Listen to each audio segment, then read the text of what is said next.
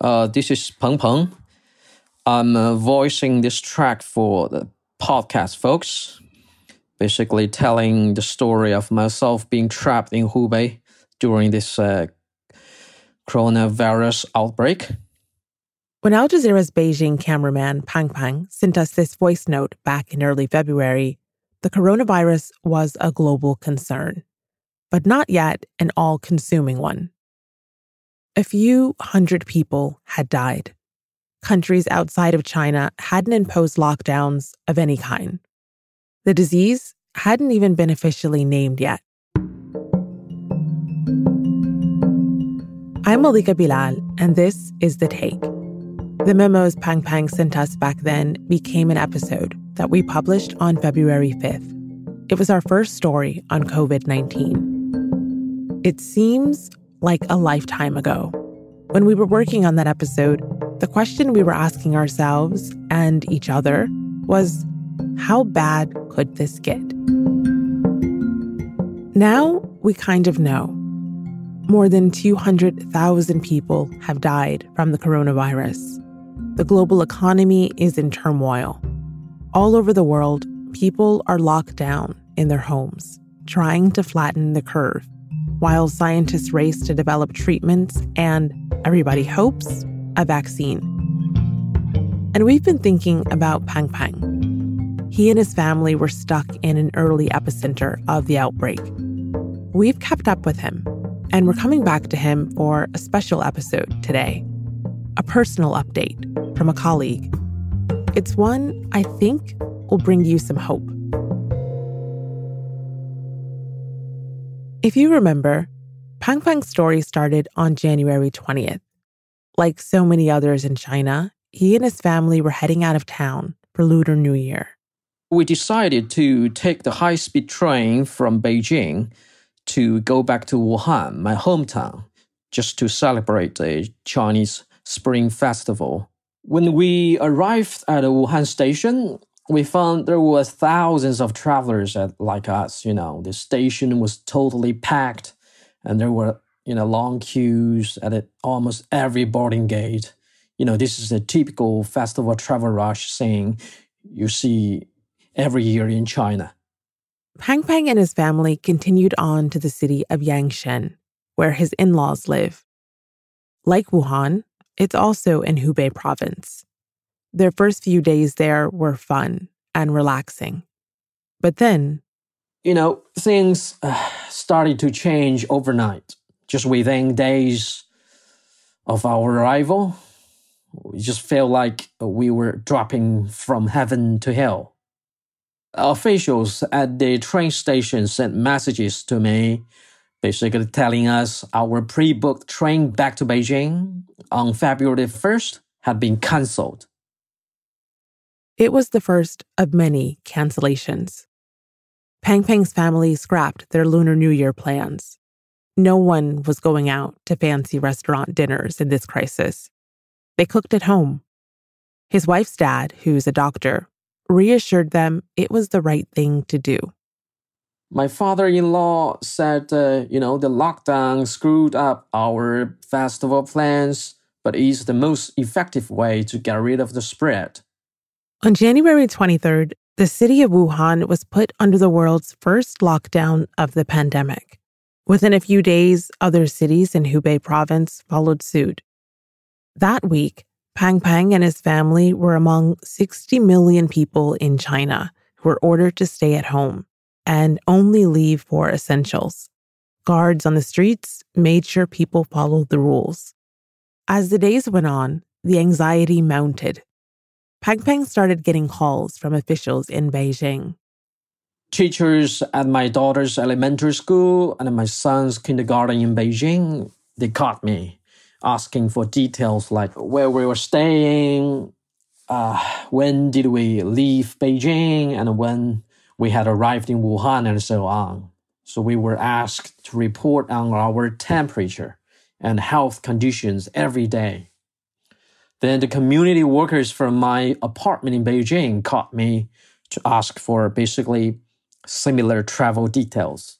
When Peng Peng sent us these voice notes on the Chinese social media app WeChat, He'd been under lockdown for two weeks.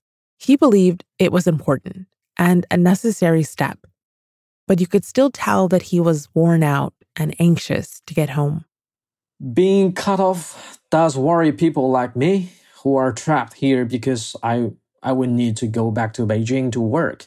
You know, uh, going back to Beijing from Wuhan has been a fairly easy and enjoyable trip for my family in the past. But at this stage, it's looking like a mission impossible for us.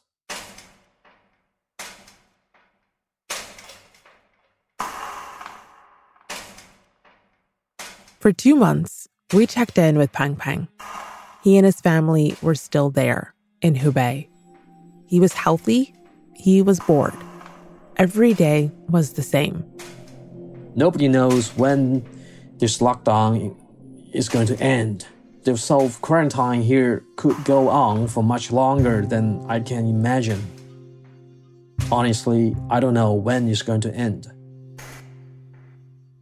Outside Yangjin, everything was changing. The number of people infected by the new virus has jumped to nearly 2,000. That's a 50% increase on the previous statistic. As case numbers top 80,000 and deaths 2,700 worldwide, concern is climbing about outbreaks outside of China. Public health Sunday marked Iran's single biggest jump in deaths, rising more than 100 to 724 overall. There are now 14, All of Italy, a country of 60 million people, is now effectively a red zone. On Monday Today in New York City, more than 800 deaths reported. That's triple. A ferocious unraveling in the stock market. On Thursday alone, the Dow fell 2,300 points. Uh, this is a huge problem. The, the world recession will be deep, uh, and that especially impacts poorer countries. Now, 12 weeks after we ran that first episode with Peng Peng, a lot of us can relate to the isolation and anxiety he was talking about. But if you, like me, were listening to him and thinking, yeah, when is this going to end? Then this next update from him may bring you some hope. His lockdown has lifted. Hello, hello.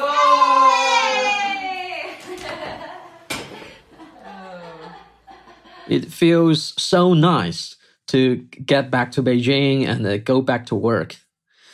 You know, after 86 days of quarantine and isolation, I just feel like I was unplugged from the outside world.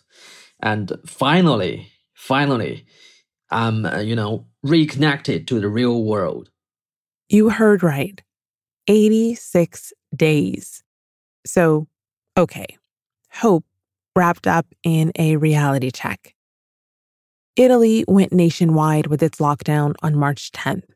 The first cities in the US started issuing shelter at home orders a week later, which is around the time my colleagues and I started working from home.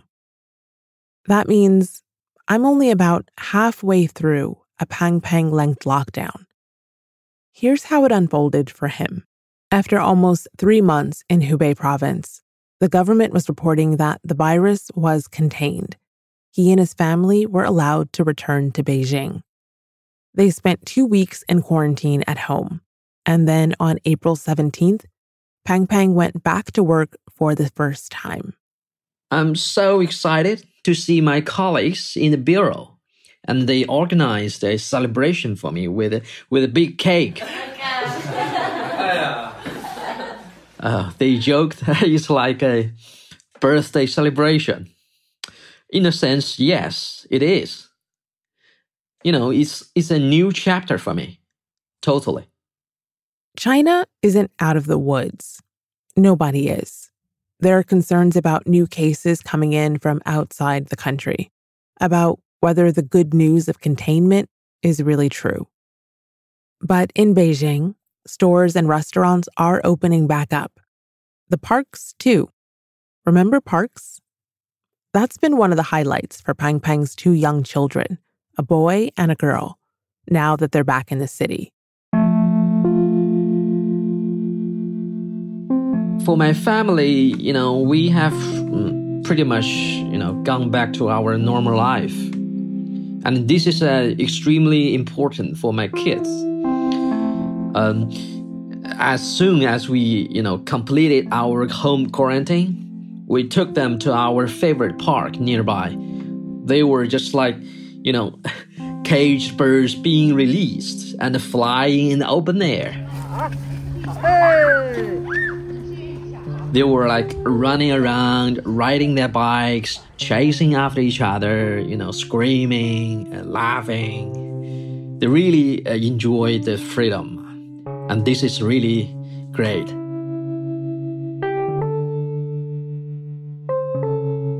Our team was pretty happy for Peng Peng when he told us he'd been able to return home. And listening to him talk about it made me feel hopeful. So, wherever you are, whatever you're going through, we hope it brings you some joy too. These are weird and, to use an overused word, unprecedented times. And one of the things that's brought a lot of light and hope to our team has been hearing from you. You've shared stories with us on Twitter. You've sent us voice memos from all around the world. And we want you to keep it up. Tell us what's giving you hope. What's happening in your community that's good? What are you doing to stay afloat, to stay sane, to stay positive? Record a voice memo and email it to us. AJ the Take, all one word, at gmail.com. Here's one that came from a friend and former producer on the show. Hi, I'm Jasmin Bauomy, and I live in Hamburg in Germany's north. It's all a little bit up in the air in Germany. Um, the restrictions have just been loosened, so more shops are open and more people are out on the street, but everybody has to wear a mask when they're shopping or if they're in public transport. Like right now, I'm looking outside of my window of my apartment, and there's one, two, three, four, there's a good 20 people out on the street and it's so strange after a month or six weeks now of isolation at home. I needed a project to keep me happy. And so i am also a photographer um, and so i just often set up my camera somewhere and just put it on a timer. And it would, just, it would just take a picture every 30 seconds or so of whatever i was doing at the moment and so I took pictures of myself dancing, you know, on a Sunday solo party. I took pictures of myself just making myself a dinner, taking a shower, just like really mundane stuff. And I'm having so much fun kind of finding the beauty in the mundane and letting go of that control and just letting the camera do its thing, which is really weird. I felt really vulnerable sometimes, but you know, at the same time, I thought it was really important to document this time now. I don't think we'll ever have it again. And at one point, maybe in 40 years, I want to look back at them and see what my life was like. But yeah, it's been giving me life. So again, you can send your memos to ajthetake at gmail.com and listen for it at the end of an upcoming episode. This episode was produced by Priyanka Tilve and Graylin Brashear, who's also Al Jazeera's head of audio. They had help from Alexandra Locke, Ney Alvarez, Tina Kispe, Amy Walters, and me, Malika Bilal. Natalia Aldana is the engagement producer. Keep an eye out for the web version of this story. It'll be on our social media accounts at AJ The Take on Twitter and Instagram. Alex Roldan sound designed this episode, and Stacey Samuel is the show's executive producer. We'll be back.